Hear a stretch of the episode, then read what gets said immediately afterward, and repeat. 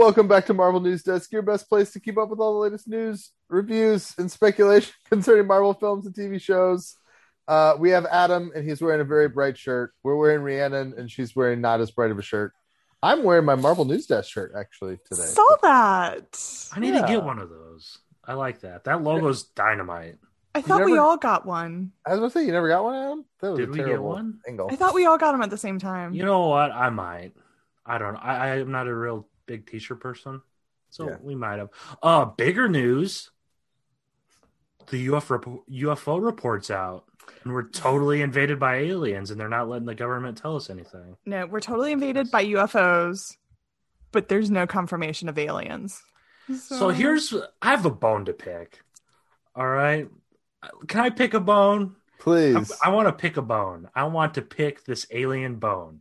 Everyone reports UFO reports no findings of alien craft, but the report explicitly states they have no idea what the hell they are. Out of the 114 sightings they looked at, they identified one. Here I go again. yeah, but it could be it could be like Elon Musk doing stupid stuff that he hasn't told anybody about, and it not be aliens. But I'm not convinced Elon Musk isn't an alien though. That's what the I- thing is, you know. I have watched season one of the Curse of Skinwalker Ranch, and I totally think it's aliens. So I don't, I don't, I do think, on a more serious note, I think it is kind of ignorant to not think there's something out there. You know, I mean, we're just, we're what if our galaxy is an er- pencil eraser, you know, and the universe is what like the whole school bag or something, or the whole school, or the whole block, city block the school is on. I don't know. Yeah, no, I'm with you. There's aliens. I think it is very presumptive to think that they would care about us. You know, like I, I think it's possible if they are advanced enough to look in on us that they would go, "Ooh, that's a that's a, That's why they keep know, leaving. That's why they keep leaving and coming back. Exactly." Aliens look at our planet, and it's like wa- I just saw a uh, a news article that a Burger King in Memphis had like a drive by shooting because there was too much spicy sauce on their uh, chicken the chicken sandwich. If I walked in there and I saw somebody waving a gun over a chicken sandwich, I'd be like, "Nah, I'm out." Peace out. And that is what aliens see when they come here. They look at our That's- planet and they go, yeah. "No, no, no need to mess with these people." Either that or they uh, dive into the ocean and drown themselves because they've had enough. They're like, "Oh no, we're stuck here for the rest of life, and this is what we get: chicken sandwich wars." nope, I'm noping out. See ya. One, I'm impressed that you guys somehow brought this back to chicken sandwiches.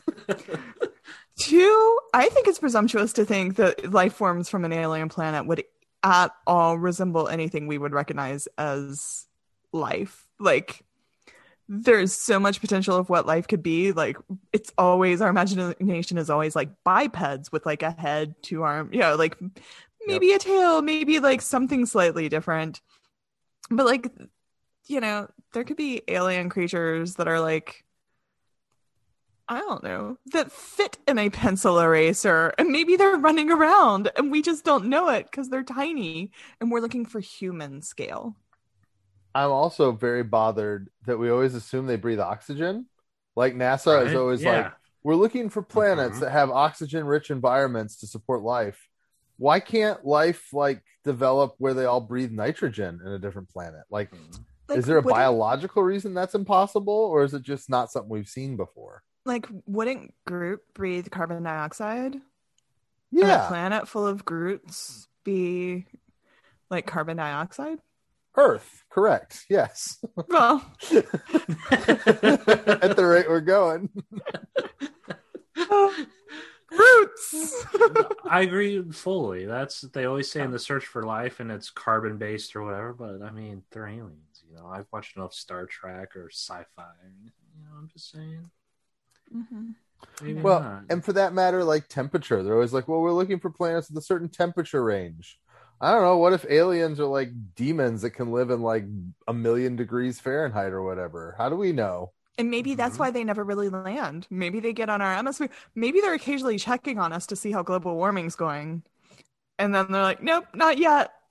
Yeah, And buzzing off. they keep looking at our planet like that planet is too cold for life to possibly exist. because on our planet we know that it has to be at least a 500 degree Fahrenheit for them, Right. you know, life. Exactly. So hear me out. Let's. Um, this might be a story idea. Maybe I shouldn't share it. But what if aliens, what we think are, of aliens, aren't from outer space? They're of this planet, but from a separate dimension. Say a Nexus event happens or something. You know, all the. I mean, we see aliens. What I'm trying to say is, what happens if there's It's like not aliens. So these UFOs aren't aliens. They're just the multiverse. Yeah, from a future point in time, because what happens if like something like quantum immortality is real, and after you die in this plane of existence, your consciousness gets transferred to your physical body in another one where you keep aging and aging, and we think um, aliens are these green or gray guys. But that's just how you look when you get to be 2,000 years old or whatever. You know, I mean, you, you see the oldest people on earth they're 116 117 they're getting to look pretty pretty wrinkly you know i mean I like let's it. just like yeah. and then so you get to be like 2000 or whatever and then these ufos are interdimensional spaceships they're not from space that's far less realistic than you know a symbiote coming from mars but and this has nothing to do with loki at all That but- it's, it cracks me up because I every week I'm like, our listeners are gonna be like, uh, "That's it. I've been through so many of these stupid tangent conversations. This is the straw that breaks the camel's back. I'm not doing, you know." And it sounds like we're all high. Like, dude, what about the universe, man? Well, Like, but we're exploring the potentials of the multiverse here. Exactly. Um, True. people keep coming back. True. I mean, That's we don't know how yeah. many. right like We're actually not confident they do. We do hear some sort of response from listeners. We continue to make the podcast. every two weeks at least one person tweets the mnd account so Yeah. at least one person listens every other week So- That's awesome. Uh, and we have our patrons, so they they Yeah. yeah with the people that give us money yes thank you All right, let's talk about. Uh, let's start with Shang Chi. So we got a trailer on Thursday. I was a little surprised. I guess it's about the right timing, but um, kind of came out of nowhere. It was promoted with one of the NBA basketball games. Um, yeah, so we got uh, this is the full trailer. We got a lot more look at the movie. What was your guys' takeaways from the Shang Chi trailer? Felt like this trailer had a completely different tone. Um, it got me more excited. You know, I, I feel like I said when the first one came out, like I feel like the first trailers are just like weird to me right now. Um, but this one felt like it had a completely different tone and it was exciting. The only thing that I'm feeling right now is I don't know about the 10 rings. I don't know that stuff. And this trailer to me really felt like you were supposed to know about those rings.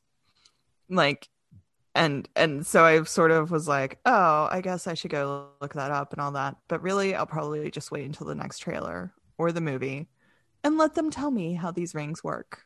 it's uh it's super interesting you say that because i got the similar vibes even though they totally redid what the 10 rings are Yeah. apparently um I was going to say, definitely making Rhiannon, you you should not read up yeah because anything you read in the comics It's is be- going to be so vastly different than this, and it's not going to matter. Okay. They're supposed to be Infinity Stone type things, each one with a different power. But now they uh, have like chi powers too, apparently. Um, five water, five fire, or something. I don't know. I loved it. I love this trailer so much. It looked incredible, and that's the thing. It's uh, they usually say the first one's a teaser, but what's like the Eternals one? it didn't really tease, you know, it's just footage. It's just, hey, here, get excited about something. And then this one's an actual an actual trailer where we find out he's he's fighting his father um because he doesn't agree with his viewpoint or whatever. By the way, um that plot confirmed uh, a pretty healthy leak that is out there. So if you want to know the whole entire plot of Shang-Chi, Shang-Chi, it's out there somewhere, including including the fight, which I have a feeling that's only the tip of the iceberg with Abomination and Wong. I, I think we're going to get some insane cameos in that moment, perhaps. It's a really interesting strategy. So they gave us this scene with Abomination and Wong in it, and you know, it was kind of like the the uh the the trailer post credit almost, if Mhm. that's the way to put it. You know, like the stinger at the end, and it was amazing how no one was talking about the trailer anymore because those return characters and cameos just kind of like blew everyone's mind. Is that smart? I mean, it seems to be smart because everybody loved it, but like, do you think it's wise to like make people more interested in the stinger than the trailer itself? People are going to watch the movies anyways, man. You might as well, you know. I mean, that's the thing. They don't need to release trailers for this stuff. I mean, a lot of people don't even want to see the trailers unless you're a Spider Man fan. You know, it's, I don't, I don't know. You know, I, I think the Abomination Wong fight got me.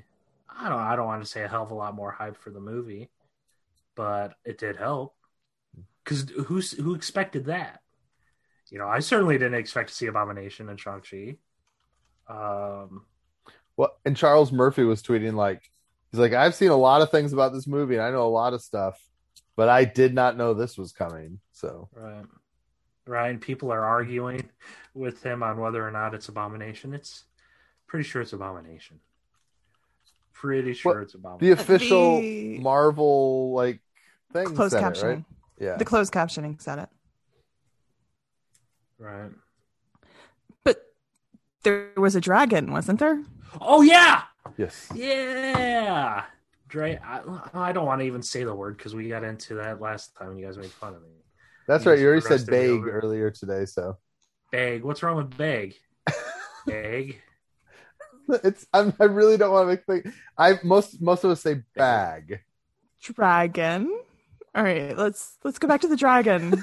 There's a dragon, you guys. That's how dragon, dragon. Oh, yeah, I it's fine. it. Dragon.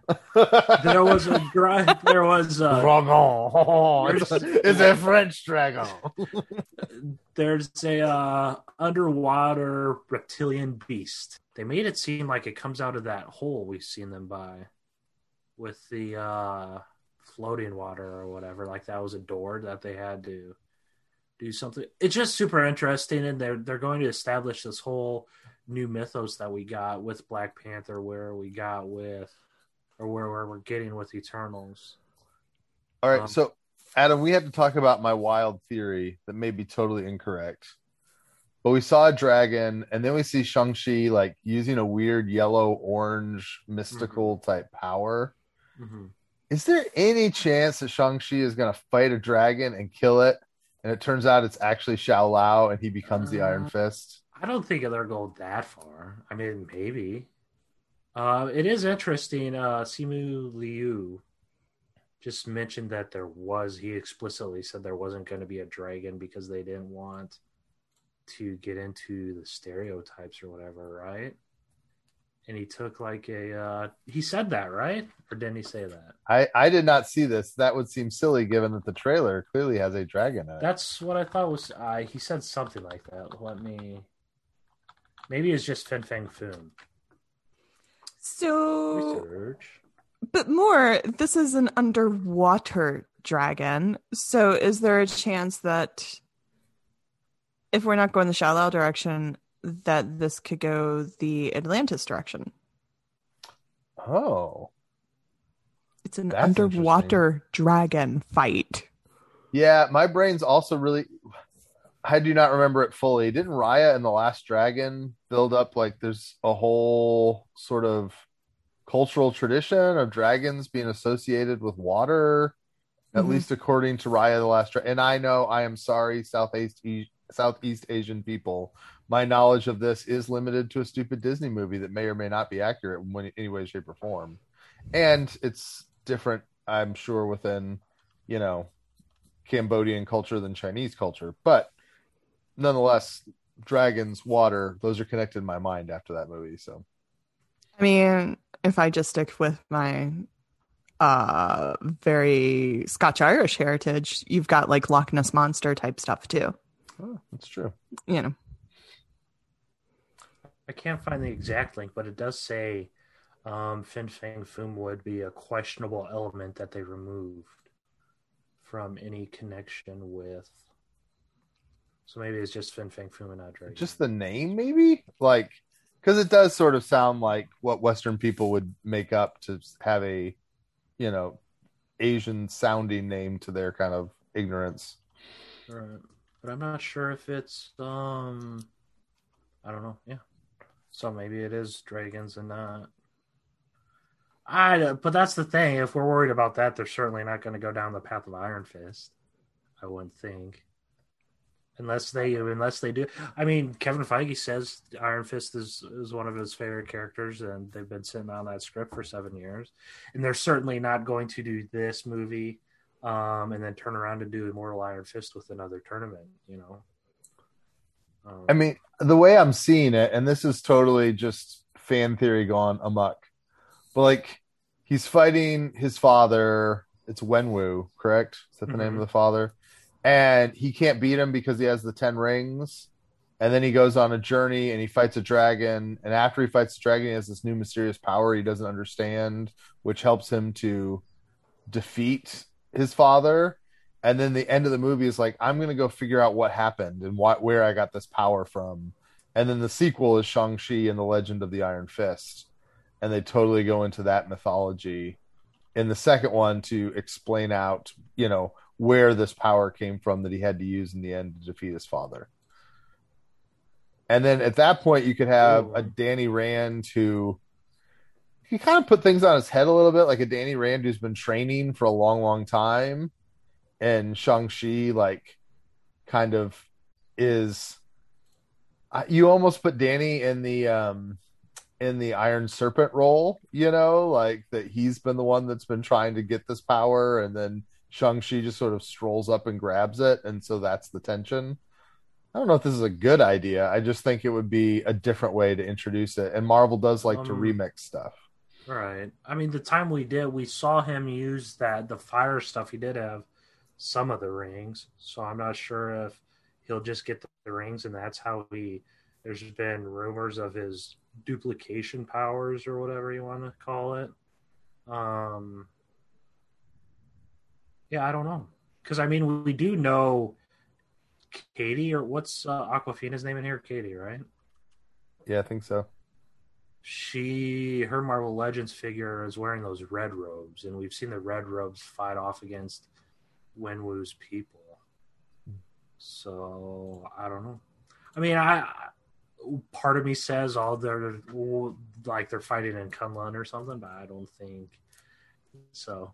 You know, I mean, sure, why not? Or bring in someone from from that Immortal Iron Fist run to fight in the tournament. You know, um, Fat Cobra or who who didn't they use? Uh, Tiger's beautiful daughter they didn't use, or Dog Brother or someone like that, you know. But you saying didn't use in the Netflix show? Right. Who cares? Those reuse them right. because it's not reuse. canon. You know? I, and that's the thing. I mean, it's I don't I don't it, I don't see them after this. I don't see them going the Danny Rand route.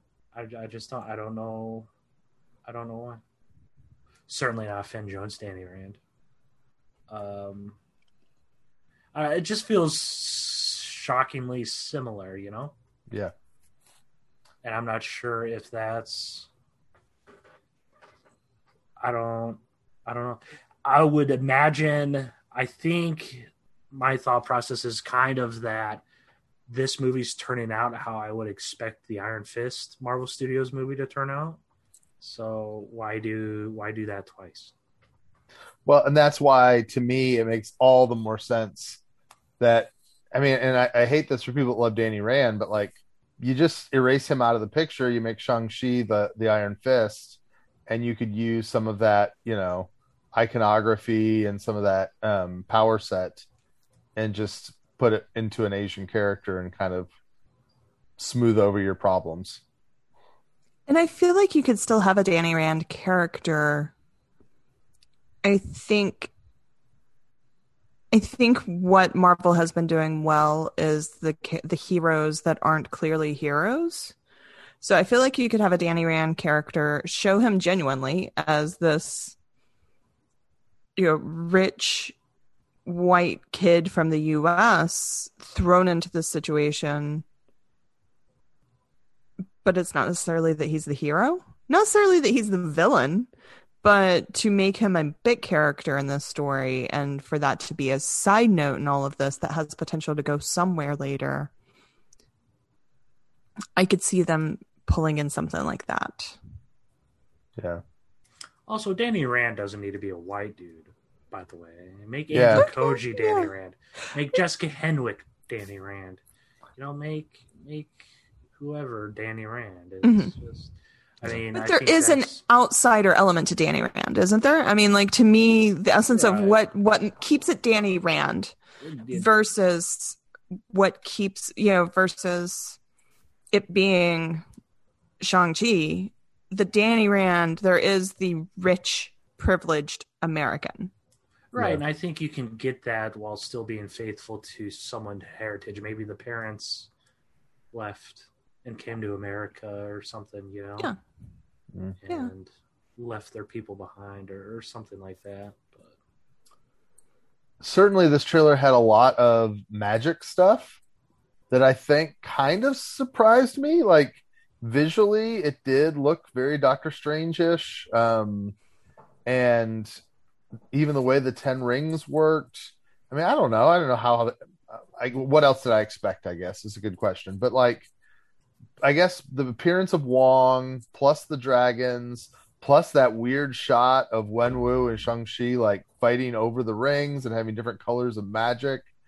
I think this would the possibility of this tying into a Doctor Strange or a Scarlet Witch, I think is much higher than I thought it was earlier this week. Like to me, that was one of the big takeaways is that the mystical side of the MCU is going to get expanded by this movie. Did you guys feel those vibes at all? uh, from a mystical standpoint, yeah, not necessarily like the multiversal Right. standpoint. Um, yeah, I, I'm assuming the fight is for the Ten Rings. I don't know why else everyone would be there. I would guess Wong is there because Strange wants the Ten Rings to put away or something, which doesn't make sense. That's what Strange wants to send himself. Um, I don't know why Abomination would want the rings. Something for the United States government. Is he still in? Uh, um, The raft. yeah, where did he where did he go at the end? Is he in the raft? So it's I always get this confused. There is a reference to him in the raft, but I feel like it was maybe in a Netflix show or a Agents of Shield or something. I'm not sure if there's an actual technical MCU reference to him in the raft. Hmm. Um, certainly, the one shots suggest that he is in U.S. custody, and I believe those are canon according to Marvel Studios. So maybe old Thunderbolt wants him or something. Um when we do get closer, we should do what's the opposite of a death pool? The most surprise. We should have a draft. Uh, Oh, the cameo each, pool. Yeah, we each have the three or four people we picked. Uh, Oh. most unlikely fi- Fight Club cameos or something. And we can't do our favorite characters. No Black Bolt, Daredevil, or Iron Fist. maybe, maybe Matt Mer- does show up. Maybe he does. We all get one free point if they do. Okay. Right, right. yeah, like we there's like a cage mat that after Abomination beats Wong, Rocket Raccoon steps in, and you're like, what? exactly. Yes. Ro- if Black Bolt shows up in Shang Chi, I'll give Caleb a million dollars. Oh, great, awesome. I Let's should make it probably turn something that that you could down. actually do. Yes. All right, I will buy Caleb a nice steak dinner. I will Oh. treat Caleb and his Wow. wife to a nice steak dinner. That's that's You will awesome. come Yeah. to New York Comic Con and buy I think, him I, a I steak think dinner. I'm coming to New York Comic Con anyway, so I will Yeah. buy Caleb a nice steak dinner if Black Bolt shows up. Black Bolt's in it. Yeah. Maybe because that's right around the time Miss Marvel is going to air too. Yeah. I, feel like this gave us, this will sound weird. I felt like that was a taste of what She Hulk promises to be. Because they keep telling us that She Hulk's going to have these weird, surprising cameos. And that feeling of like, is that abomination? Like, I just Mhm. think that that is what we're being promised is going to happen every week on She Hulk. By the way, another reason you need to listen to Marvel News Desk is we talked about this last week or the week before, right? About how She Hulk's going to break all expectations. And the Charles Murphy tweeted the same exact thing last night. So if Charles is saying it, you You know, just heard it from um, us. No, you just you just know these MND folks. They know what the hell they're talking about. Just saying. I mean, I think for our, and I looked it up, about 500 listeners, they've learned that we actually have a clue sometimes what we're talking about, even if we're not saying it out loud. I love the lack of confidence there. they have heard that we know what we're talking about sometimes. When Adam and Caleb are talking, they totally know what they're talking about. It is funny though because I do tweet stuff that's not necessarily posting. So sooner or later, I can come back and retweet the stuff and be like, "LOL," or something like that.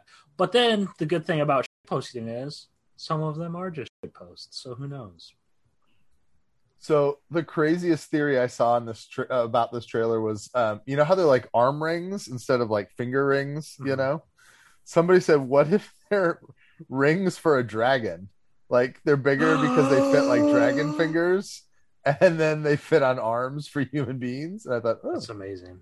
I love that. I like that. That's the type of twist I want. I'm just when I'm sitting here going, you know, I need more twists. I want more more surprises. That's the exact type of thing I want.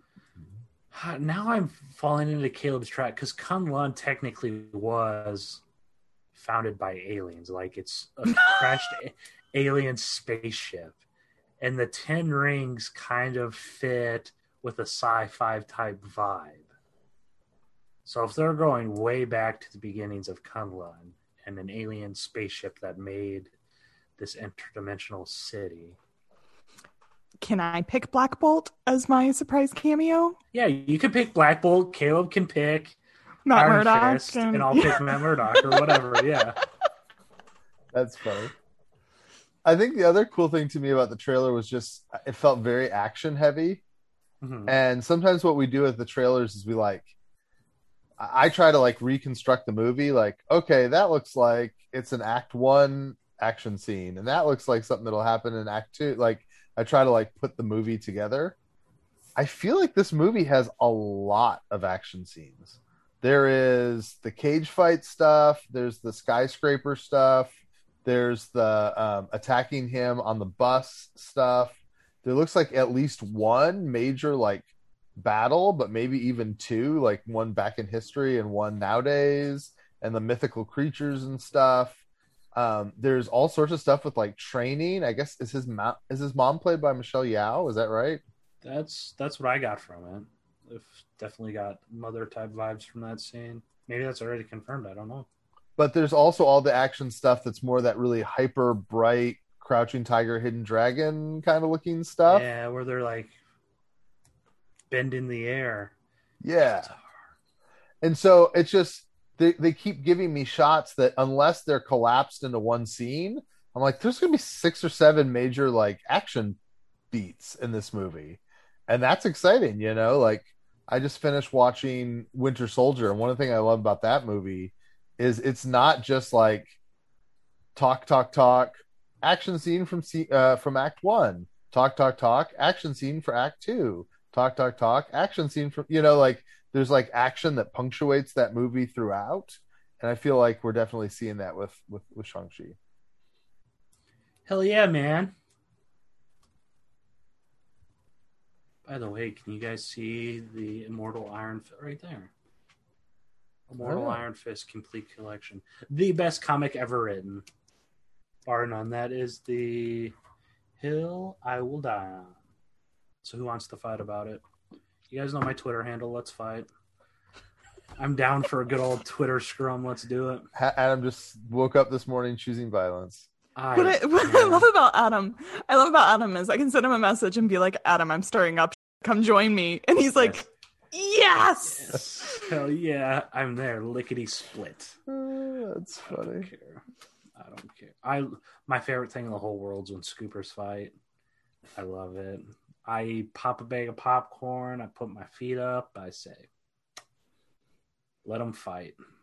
Let them fight. I might Like, even uh, stoke the fire some days. You know, I'll tweet something. I'll be like, I don't mean it, but I just want to see where this goes. You know, maybe that's my psychopathic tendencies showing through or something. But you know. We just need to. You want to do a good TikTok for your burgeoning TikTok career, Adam?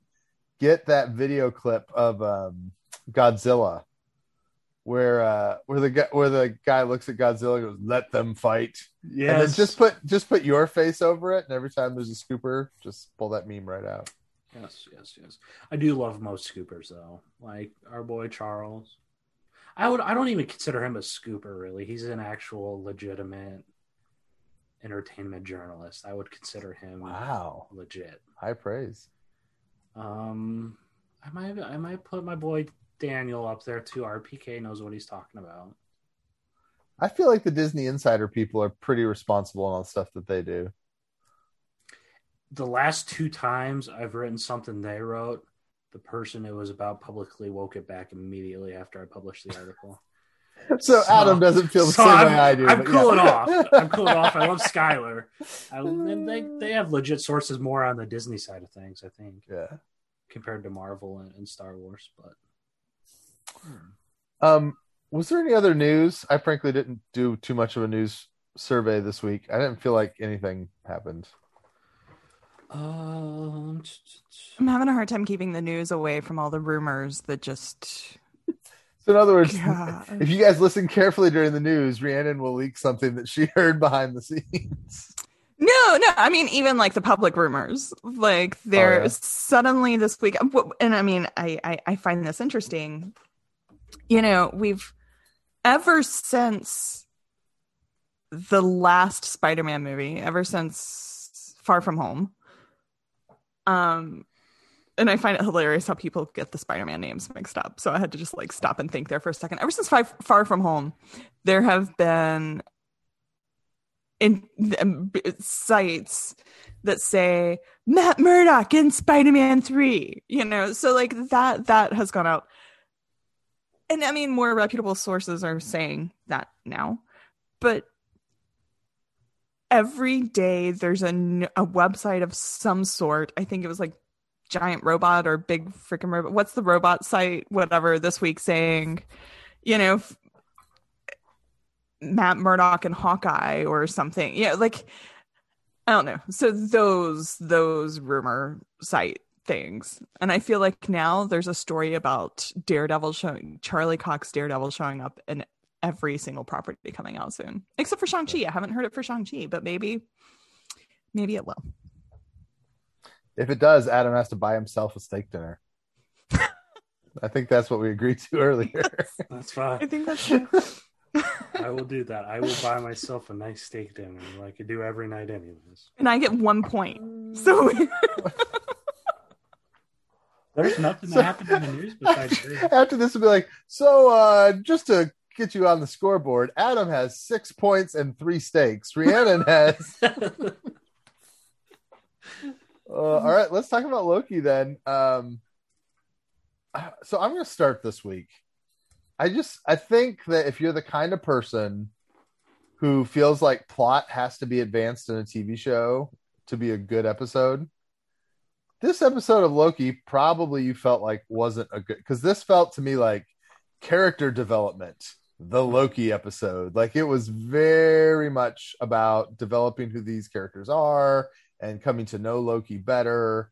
And I don't think that was bad, but I am sure there are a lot of people for whom this was their least favorite, just because not a whole heck of a lot happened in this episode. I feel like is that where you guys were with this one? Not a heck of a lot happened. It set up Annihilation, man. What the hell? It officially confirms Annihilation Conquest is on the way. So get your party pants on. For listeners who don't know rock. what this is or why, what what is the connection here, Adam? It's just the connection, man. It's just this dope connection to the super cool comic story that I like reading sometimes, and I can't wait to see it on the silver screen. It's all the planet Lamentis, right? Lamentis yeah, is that's it. Lamentis, Yeah. the only time Lamentis has ever showed up in Marvel Comics is Annihilation Conquest. And Annihilation Conquest, for whatever reason, Marvel says, you know what, we're going to do a space story.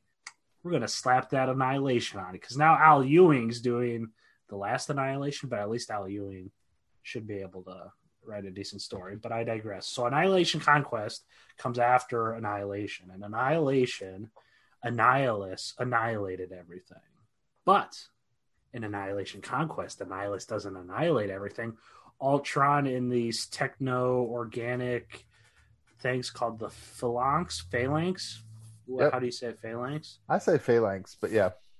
They annihilate everything, and Lamentis is one of those planets. It serves as like a Kree homeworld, rimworld type thing with Phyla-Vell, and it just so They- happened to be in Loki. They totally didn't go into why the moon was crashing into the planet. Mhm, mhm, Like- exactly. it's in the future, and that's the thing. These annihilation stories are almost non-canon because they completely altered everyone's looks in there. I mean, before this, they Star Lord looked all sorts of weird, and Annihilation brought him to kind of modern looks. So we'll uh, we'll see. We'll Hmm. see. I just find these little stupid, silly little hills to die on, and none of it will ever happen. But someone looked through the Marvel handbook. They're like, you know what? We're going to use Lamentis because it only appeared in one comic issue ever, and certainly no one's going to have an attachment to it. See, I figured it was more picked because the name is evocative of like the mood. Like to some degree, the characters were lamenting the, the things that had happened in their lives and the sadness they experienced. So I just think the planet's name was very apropos to the theme. But Rhiannon, you've been asking for more. I feel like more character development. You love your serialized TV and the time it takes to explore. Were you happy that this episode was the way it was? I I mean I enjoyed this episode. It was so funny because like I I don't know. I feel like with these episodes we get to immediately talking about them. I have a group of friends that we immediately talk about them that morning. And by noon I don't remember how I felt when I actually watched the episode because I'm just like digging into it so much. Um but I enjoyed the episode. I wish some of these character development things like we had gotten to see instead of talk about. I mean, I don't know that I really needed Loki and uh, Sylvie talking about Loki's mother and all of those emotions. I kind of want to see all of those. I mean, and the one that we could have seen is, you know, I mean, the big thing of this episode for a lot of people is like confirmation that Loki is bi, I guess, if not pan. Right. Um and I I feel like that would have had a lot more meaning to people if they had shown it. You know, if if they wanted to have that character development and all of that, you immediately have Loki getting drunk. Like I I'm not even I, I to me, and this is probably a deeper discussion or so, but like I feel like Loki is almost asexual. Like we haven't seen him so much as show any sort of romantic attraction to anybody. So to me, the revelation was less that Loki is into guys and girls, and more Loki has romantic, you know, feelings towards anybody. I feel like I could be wrong. I always felt like there were vibes in some of the Thor movies where he was crushing a bit on Sif, and he was always a bit annoyed that she was pining after Thor, since Thor was clearly not interested in her. Yeah, and I probably should go back and watch the Thor movies that aren't Ragnarok. Um, for for all of these takes, yeah. I mean, I'm bet you're making that, but you know, like um, If you have to. should. I mean, they're they're kind of like making it so I feel like I need to, but I mean, but that's the thing. Like, I, it- you know, and- and so some of that just like felt weird to me because, like, to me, the revelation was Loki gives a crap about romance and love anyways but then we skip to this whole like monologue about you know loki's journey to coming up with a decent metaphor. Um i and it almost makes me uh, like it makes me feel like loki is trying to pretend to be a person or something you know that that like oh i feel like i should have romantic interests but uh yeah yeah there were princes and princesses after me. You know i i don't know um I, so so like a lot of it like i feel like it's development but i feel like they haven't figured out how to do that development um i, I think like one of my big takeaways from this is i i feel like marvel they they're trying to do a 6 hour movie but we really do need six TV shows. I mean, like TV doesn't, you know, you can't have that second act development or slough as you go through a 6-hour movie when it's spread out week to week. Um so I feel like it still had the pacing issues and all that, but overall I really enjoyed this episode. They gave me an actual apocalypse you know, like an actual devastation event. Um, but again, it just felt like it was full of plot holes. Um, you know, Loki has all these magical powers, yet he couldn't protect his little time time thingy. And you have this little time thingy, but it's still like the battery drains like your iPhone. I you you have the woman with this machine that that can shoot an electromagnetic pulse, but whatever she has powering it can't power your little iPhone. Um, you know the rocket doesn't take off because it gets destroyed, and yet when the rocket gets destroyed within five minutes of launching, you're like, oh, if I had just gotten there, I could have stopped that somehow. I mean, there were just a lot of little things like that that just sort of took me out of being like, oh, this is perfection TV, but I enjoyed the episode. Um, what did you guys think of the look of Lamentis? Because I felt like they had just sort of recycled a Mandalorian set. So, yeah, it was very obviously a soundstage. Um, I think maybe if they used the volume, it could have looked better. Or did they use the volume? I think they did use the volume on that, and that's why it looks so uh, are you sure? Is that why it looks like the Mandalorian? It did look off. I love the uh, actual set piece and the, like the design. I mm-hmm. love sci-fi. I mean, you have Thor Ragnarok, which is bright but flat. You know, it's like the green and the red contrasting with light colors, but it's still flat. But then you have the Contraxia and the Lamentis, where there's the the bright neon stuff, and I love that type of stuff. Um, it did look look um, interesting. It did look noticeable, I guess, compared to to other people. I think my biggest criticism was how they ended it. Like it didn't even feel like in it, it they stopped it mid shot, and they didn't See, like pull in on a, a closing, or like they could have like closed in on Loki's eyes or, or something, or or wrapped it up, but it was very mid shot. I am totally the opposite. I loved the ending. I know like in in our living room like there was just silence for a minute like that's it. Like the abruptness to it was meant to like make you feel what they're feeling of they really thought they were going to get on that thing and somehow fix their problems and they have no workable solution at this point. And so that abruptness I thought was very tonally correct to what the characters are going through. Particularly because the reason you go to an apocalypse like that is because no matter what you do, it's not going to trigger the TVA. So it's not like the you know, like if there any other point in history, they could do something crazy and it would trigger the TVA to show up and they could jump through their portal. But not in an apocalypse. Like there's nothing they can do. I am very stuck about how they're going to get out of that situation. And so Rhiannon says like, you know, you mentioned like kind of plot holes or things that bug you. I love it. I love that they don't have magic powers that can just deus ex machina fix the problem. I love that like there's actually limits to how good the time pads work and that they have mm. batteries. Like I like constrictions to the plot, you know. I like that there's stakes and constrictions, but also while they're doing that battle, Loki somehow made a tower go back vertical. Yeah. Yeah, that's they gave. I mean, that's. I mean, to me, that's there's limits to it, but they're not clear and consistent. Yeah. yeah. So, Mr. Sunday Movies did their weekly talk on it, and their editor did a great job. You see Loki sort of takes his arms and like pulls them back and sort of like pumps out his chest, and that goes backwards. And they showed Mhm. two or three other times in Thor movies where Loki makes that same movement and he makes things fly. So, like in his prison cell in Thor: The Mhm. Dark World, he does that, and all the furniture flies against the walls. So it actually is something he's done in the films before.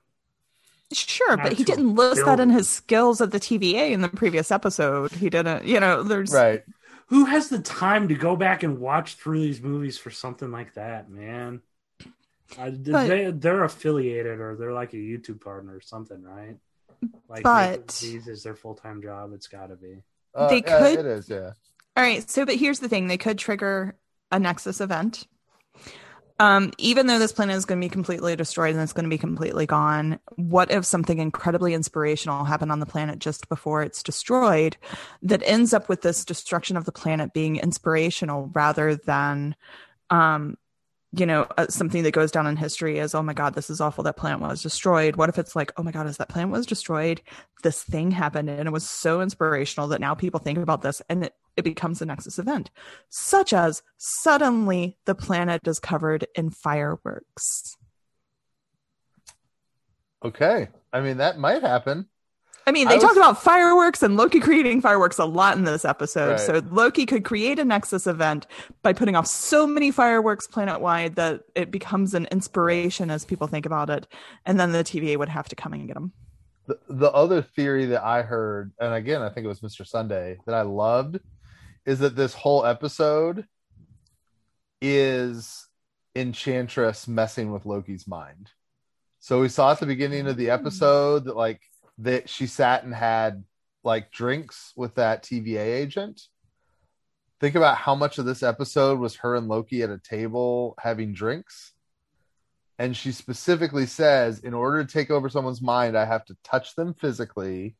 And then, depending on how strong they are, it's a more or less complicated thing that I have to do. What if Loki's mind is so strong that when she touches his temples at the very beginning of the episode, everything from there on out is in Loki's brain to get him to to cough up the uh the time pad and next episode we're gonna come back and we're gonna be back in that little mining trailer and she's just been taking him for a ride the whole time That would be cool. That would be cool. I still think there should have been fireworks. Create a Nexus event with the fireworks. there may be still yeah we'll, we'll see Speaking of fireworks, have you guys been key? This is to, this is uh, If you take this back to chicken sandwiches, it's man. not chicken. It's close.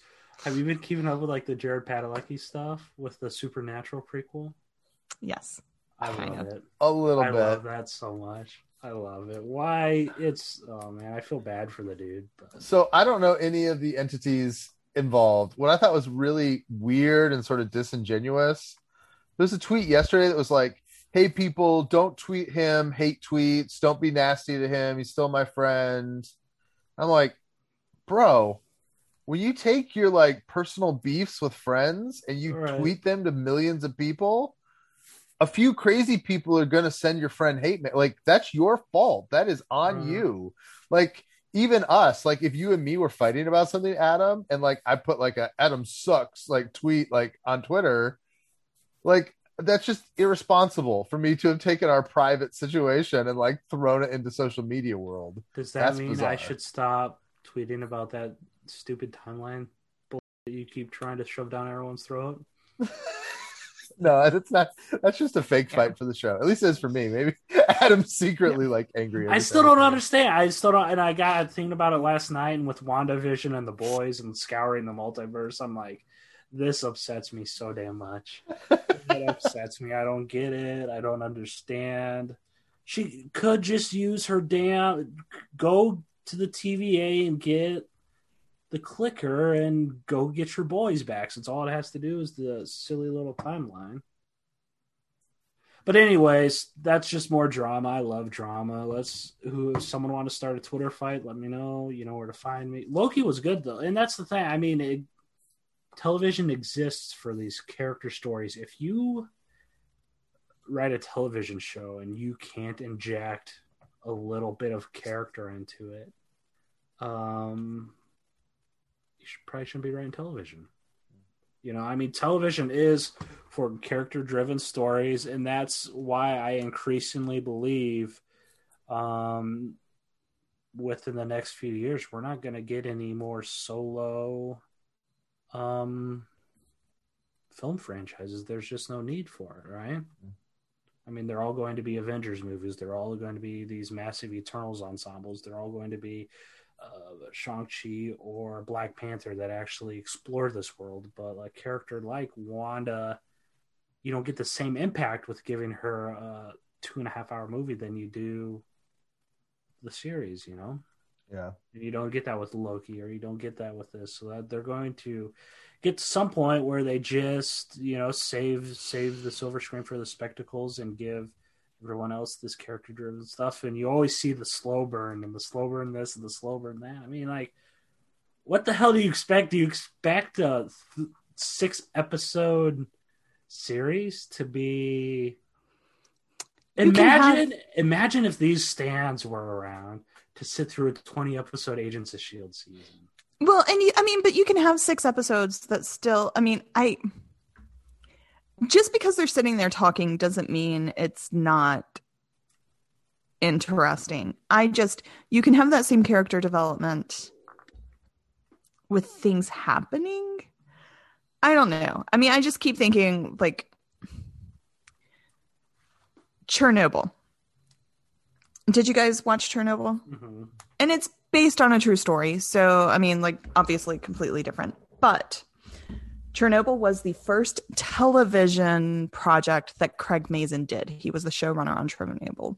One they had a showrunner not a head writer um, which i think is important. I think it's something where marvel's taking a big misstep. Anyways craig mazin had never worked in television before. Hbo gave him six episodes to tell the story of chernobyl. Craig got into it and he started laying it out and coming up with beats. And it was released weekly. Um coming up with beats and coming up with everything and he finally he was like, "Actually, guys, I think this is a 5 episode series."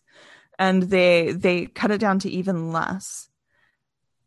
You don't know those characters even less. I mean, all of those characters in that story, none of them are people you've ever heard before except for maybe Gorbachev. Um it's it's all brand new. They introduce this world, they take you into all of it. And in five tightly written episodes, you go through this journey. Here we have six episodes with a character that we already know. And I I just feel they're not hitting those beats. They're not there's something about this movie to television mindset that they are missing with that. And I don't think it's the number of episodes. I don't think it's you know anything. I think somewhere along the line they're just choosing not to make these stories deep or just not to make it I, but it could be interesting. There could be things that happen. And I feel like this episode did have things that happen. I mean, I, I enjoyed the train ride. I enjoyed the way they snuck onto the train. I enjoyed the fight on the train. I enjoyed them getting thrown off the train. Like I everything about that I enjoyed. Um they're just kind of missing something small. the the way I would put it, and I don't know if this is right. This is my theory right now. I still think that they are plotting these out like they're a binge show. Like they are still saying, like, if you sat down and watched all Mhm. six of these together, how would these episodes need to move to make a enjoyable five hour experience? Yeah. But then they're releasing them weekly. And so, like last night would have, or this week's episode, I think could be a nice sort of respite if you had watched two before it and four after it. But when you're Right. just watching three, it doesn't have the right punch to it, maybe. And I, I I do think that Feige sort of admits that when he says we look at these as six hour movies, he's kind of saying like we're thinking about how you would digest it if you watched it all in one sitting. And that's not how they're being released. And to me, that is the biggest challenge. They are not asking, is this a satisfying 45 minutes as much as is this a, you know, um, is it this is the, the second act of our five hour movie. Yeah. And the second act is the hardest part. And there yeah I, I totally agree caleb i think that's it and because and also i mean like my friends that watched winter soldier that sat and wait they waited until falcon and winter soldier was all out watched it all at once they're like it was great you know the folks that watched wandavision all at once it was great i think um yeah they're just really not doing a good job of the week to week which is uh, i don't know i mean like when daredevil season one came out it was like the first time that stuff was being released for you to watch it all at once. It was so funny, like that comment. You know, this is revolutionary. You're going to sit down and watch it all at once. And now for us to be swinging that other way, where we're going to the week to week, I like the idea of the week to week. I like us being able to talk about it every week. And before we had this binge model, there was weekly television that you could talk about week to week, and it held up. When you look at like the first seasons of The Walking Dead or the first or Mad Men, you know, these these fairly recent weekly shows. I know a lot of people go to Lost. I just didn't follow the Lost conversations back when it first came out. Yeah, but a lot of these shows when they first came out, like people would talk about them every week, week to week, and it held up. So I think they just really, really, yeah, like you said, they need to stop looking at it as a five hour movie unless they're going to release it as a five hour movie. Hmm. So the one thing I did think was exceptionally good about this episode, that last one shot scene where they are The trying to get one shot. Yeah. when they were trying to get to the rocket. Like we talked about Hmm. set design and stuff and how they're using the volume. I assume that was all made in the volume.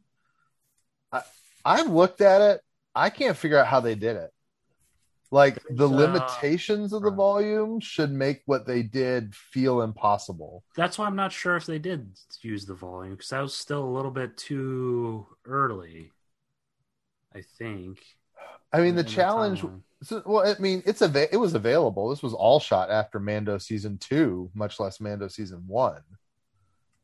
What's fascinating about it is the way the camera moves and the amount of physical things they interact with. I assume there's a bunch of secret cuts in there that you can't tell, but the volume always concerned me of like after we get used to it, we're going to be able to go, oh, they're in the volume because you can tell like they only move in so many square feet or they don't interact with anything or things that look like they're there they never touch. This thing interwove practical physical sets and what had to have been i assume either volume or blue screen. Like the way it was weaved in and it felt like a one shot i think there's some technical mastery at the end of this episode that i want to watch like i want the youtube video where they like walk through here's how we shot it here were the cuts here's how we made it because i still watch it like just staring at it thinking how did this happen you know There were a lot of times they they uh panned off the two of them though. I mean, I loved it too. I loved the um the way I mean the way they shot it was perfect for the reason, you know. I mean, talking about camera tricks to get you into the mood where we talk about like the upside down shot in Black Panther where where Killmonger was taking over the throne or, or whatever and all these shots that are symbolic of what's going on in the story and I mean it was the moment was a complete cluster, you know, and the the camera tricks certainly did that. I there were a lot of things that I've seen, like the the um, guard or the army person or whatever that ripped off Sylvie's robe or shawl or whatever, and then she just became completely unhinged after there and kept kicking ass. You know, there were a bunch of little things. Um, in that I did shot. like that little costume change. That was cool. I do think that this character sylvie i think is going to be the mcu enchantress. I mean they use the term enchantment so many times in this episode that i felt like they were telling us very clearly the closest you're going to get to the enchantress is this character. And whether that you know how that works with her also being lady loki i don't think they really care but i just i think they're telling us that this is the closest we'll get to that character in this universe I think it will be interesting if it's a, a com- yeah. I mean, I, I think it's an interesting situation. there's I had something else that had come to mind that was in this episode. this is the footage that NASA doesn't want you to see, is what the subject line Oh, of this email says Mars exclusive footage. Spread the news, and it's a link to a tweet. The Curse of Skinwalker, cur- and then it's just a link to the Curse of Skinwalker Ranch. That's that's all it is. Um, so I mean, but the other thing that we got in this episode was just sort of that confirmation that the TVA. uh, So so I think what you're, I, I the okay. Let me step back. The other thing we got in this episode was that revealed that the TVA, you know, those TVA employees weren't created by the timekeepers. They were variants Right, right. that are mind wiped. So I think we are getting into a lot of like, here's what's going on with the mind wiping. Yeah, I think enchantment, mind wiping. I, I think that's why I, I am intrigued by this idea that maybe Loki was enchanted through this whole past episode. Um, then that can be sort of a going theme on this. And I think that's also that some of these developments would be so much cooler if they were all at once. You know, they're they're the twists that Marvel can normally do and wow us with because those twists come within an hour of a concept being presented. But now that we have like a week to think about it, you know, like if this had turned around and yeah, if the beginning of the next episode is Loki was mind wiped and this was all just Sylvie trying to get in his head, I would be wild. Like I never would have had that idea. That would have been like, oh, that is an awesome twist. But now everybody's had a week to think about what's going on and all of that. You know, will there be the fireworks? Will there be this? And it won't, we won't get that same feeling of the initial twist. Um, and I don't know. I mean, maybe that is like a a downside to week to week television or a downside of us talking about everything, you know, so much between episodes um, to go with that. But the, the, the, like, the, so for me, the twist that the TVA agents were all variants, I think if I had just been binging and gotten to that, I'd have been like, oh, oh, okay. That's a cool twist yeah. but because we had sort of like had time to sit with the obsession with sea or obsession with um whatever Jet they're called Yeah, yeah. jet skis um because we had time to sit with that for so long i think even if we hadn't talked about it like you would have occasionally thought about that like it had a little less impact Yeah. Well, and I think along those lines in the pacing, I was really fascinated by what is the TVA going to do with a million branch realities all happening at once, like what Sylvie set up. And this episode, and it's it's a decision. I don't think it's the worst thing, but all of that chaos totally got put back burner. You know, like the whole time that they're strolling through Lamentis trying to get to the the rocket ship, Mhm. the TVA is trying to put out the fires of a million Nexus events that all happened at once. And as the viewer, we're totally taken away from that tension. I mean, it just disappeared in this episode. And that's fine. I'm sure they'll pick it back up next one, but it is it's an interesting choice because that was the thing I was most interested in exploring is like how are they going to bring this, you know, this this bonfire of insanity back down? Is this for What- people hoping for more action? Is this public knowledge about a certain someone needing a stunt double for f- episodes four and five? And I no, I don't know. Um, yeah, hold on, we'll get back to that, Adam. Okay. Um, crap, where did my I'm thought sorry. go? I was just saying that they put on pause, you know, like there's all They these put that on pause. What would have been very interesting would be if they had managed to create a Nexus event, like if they had listened to me and put off the fireworks and tried to make it an inspirational destruction of a planet.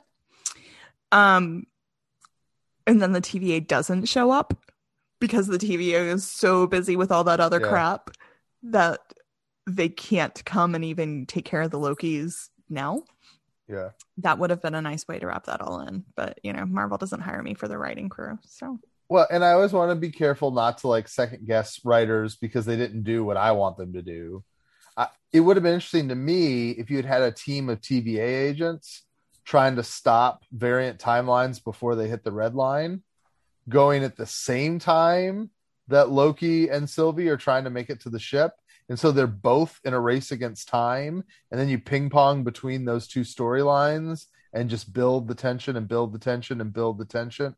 But it seems like very specifically they didn't want that. Like this episode to me was about taking a breath and calming back down, not ramping up. And that's just interesting to me. Yeah. And that's what I mean. I feel with this week to week, every single one can have that type of energy. Yeah. Yeah. every single week to take, can, you know, take you to the edge and pull you back and take you to the edge and pull you back. And yeah, they took a breath. Um, We want them to 24 eyes it. Did you used to watch 20? I used to love 24 because every didn't, week, but yes. yes, every week there's the ticking clock, and every week there was a disaster about to happen. So Yeah. And then when you binge those, because that was like one of the first shows that, like, then it came. I don't know. For me, that was one that like people wanted to binge because it was real time. right, Like that show was 24 hours of one day. So when binging really became a thing, people were like, I'm going to binge 24 and watch that 24 hours as 24 hours. And, yeah, and people were like, there's no, there's no way. yeah, like, this is completely not possible. Um, the thing Adam was just hinting at is um, our buddy Chris Brewster worked on this show. Oh. Um, stunt double for Charlie Cox in the Daredevil series. Um, Daredevil and Loki confirmed. Yeah. Well, he was also he was also in Falcon Winter Soldier. He was also Captain America. He's also yeah, he's been a lot of stuff in the MCU.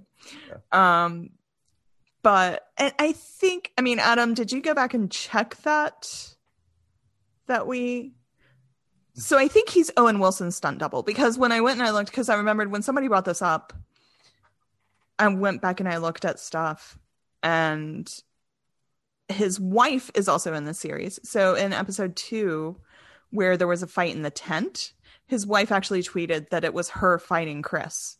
So, or not tweeted, but put on Instagram that it was the two of them fighting in that one scene, which I just thought was a fun little behind the scenes fact. Um, but evidently, Brewster is going to be in a lot of the upcoming episodes.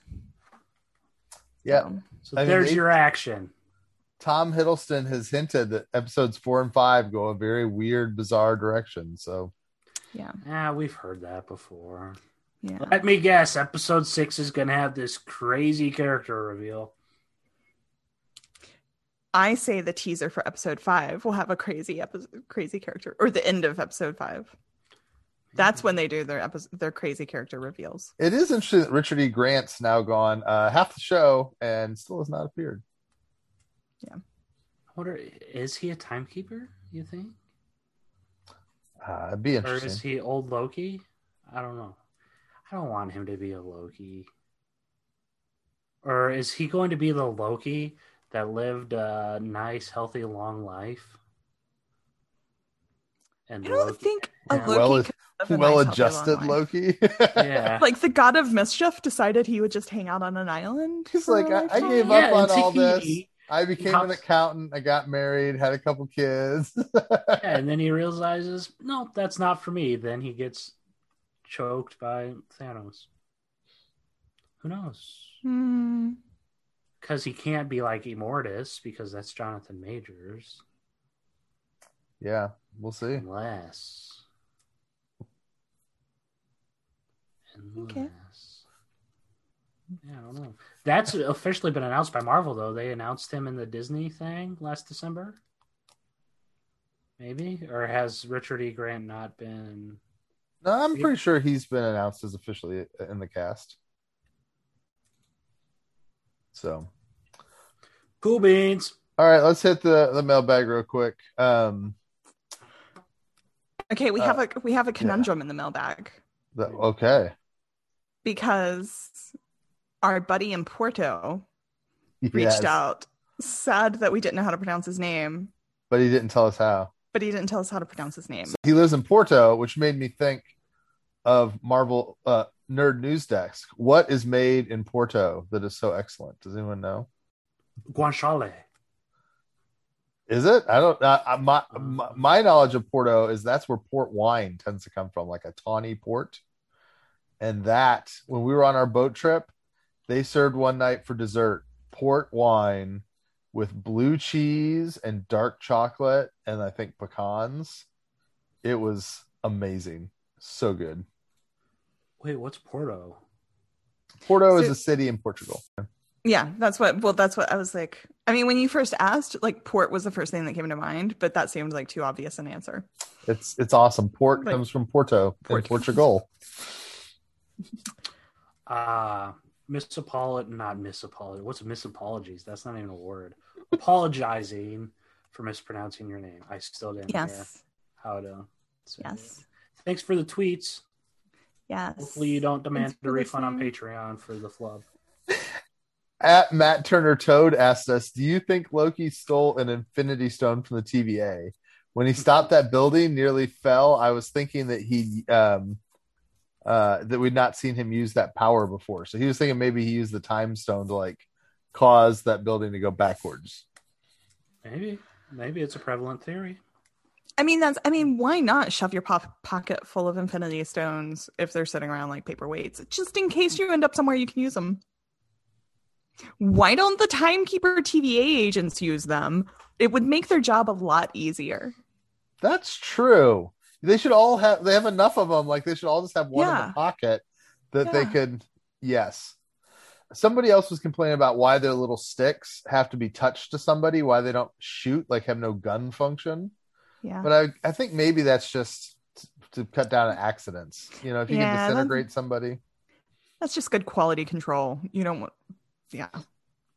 But it makes sense though because they used the sticks on all the TVA people and they were disappearing, so it makes sense that they're variants because the sticks can't disappear non-variants. I don't know. That's interesting. Is that a rule? Oh, okay. Know, Well, is it? no, no, because the well, the the TVA agents don't know their variants, and Right. the guy that didn't know what a fish was almost got pruned. hmm So, and he was like, "You almost burned me." So Oh, okay. they they think at least that they can get non-variants. I think Yep. they can prune anybody. Uh, Nathan Milner on face on Twitter was just saying he's really digging the news desk verse uh, after all of our different news desks that we created last week. Somebody like Sweet Tooth. Oh, yeah, yeah. We totally forgot to announce Sweet Tooth Sweet News, Tooth News news, Desk. Desk. Yeah, Rhiannon, you said Um, it's you're really into it, eh? I so Sweet Tooth. Well, one, this was a binge show. We didn't like watch one episode a week and talk about it, so who knows how it would have held up. But I feel like it is a wonderfully paced.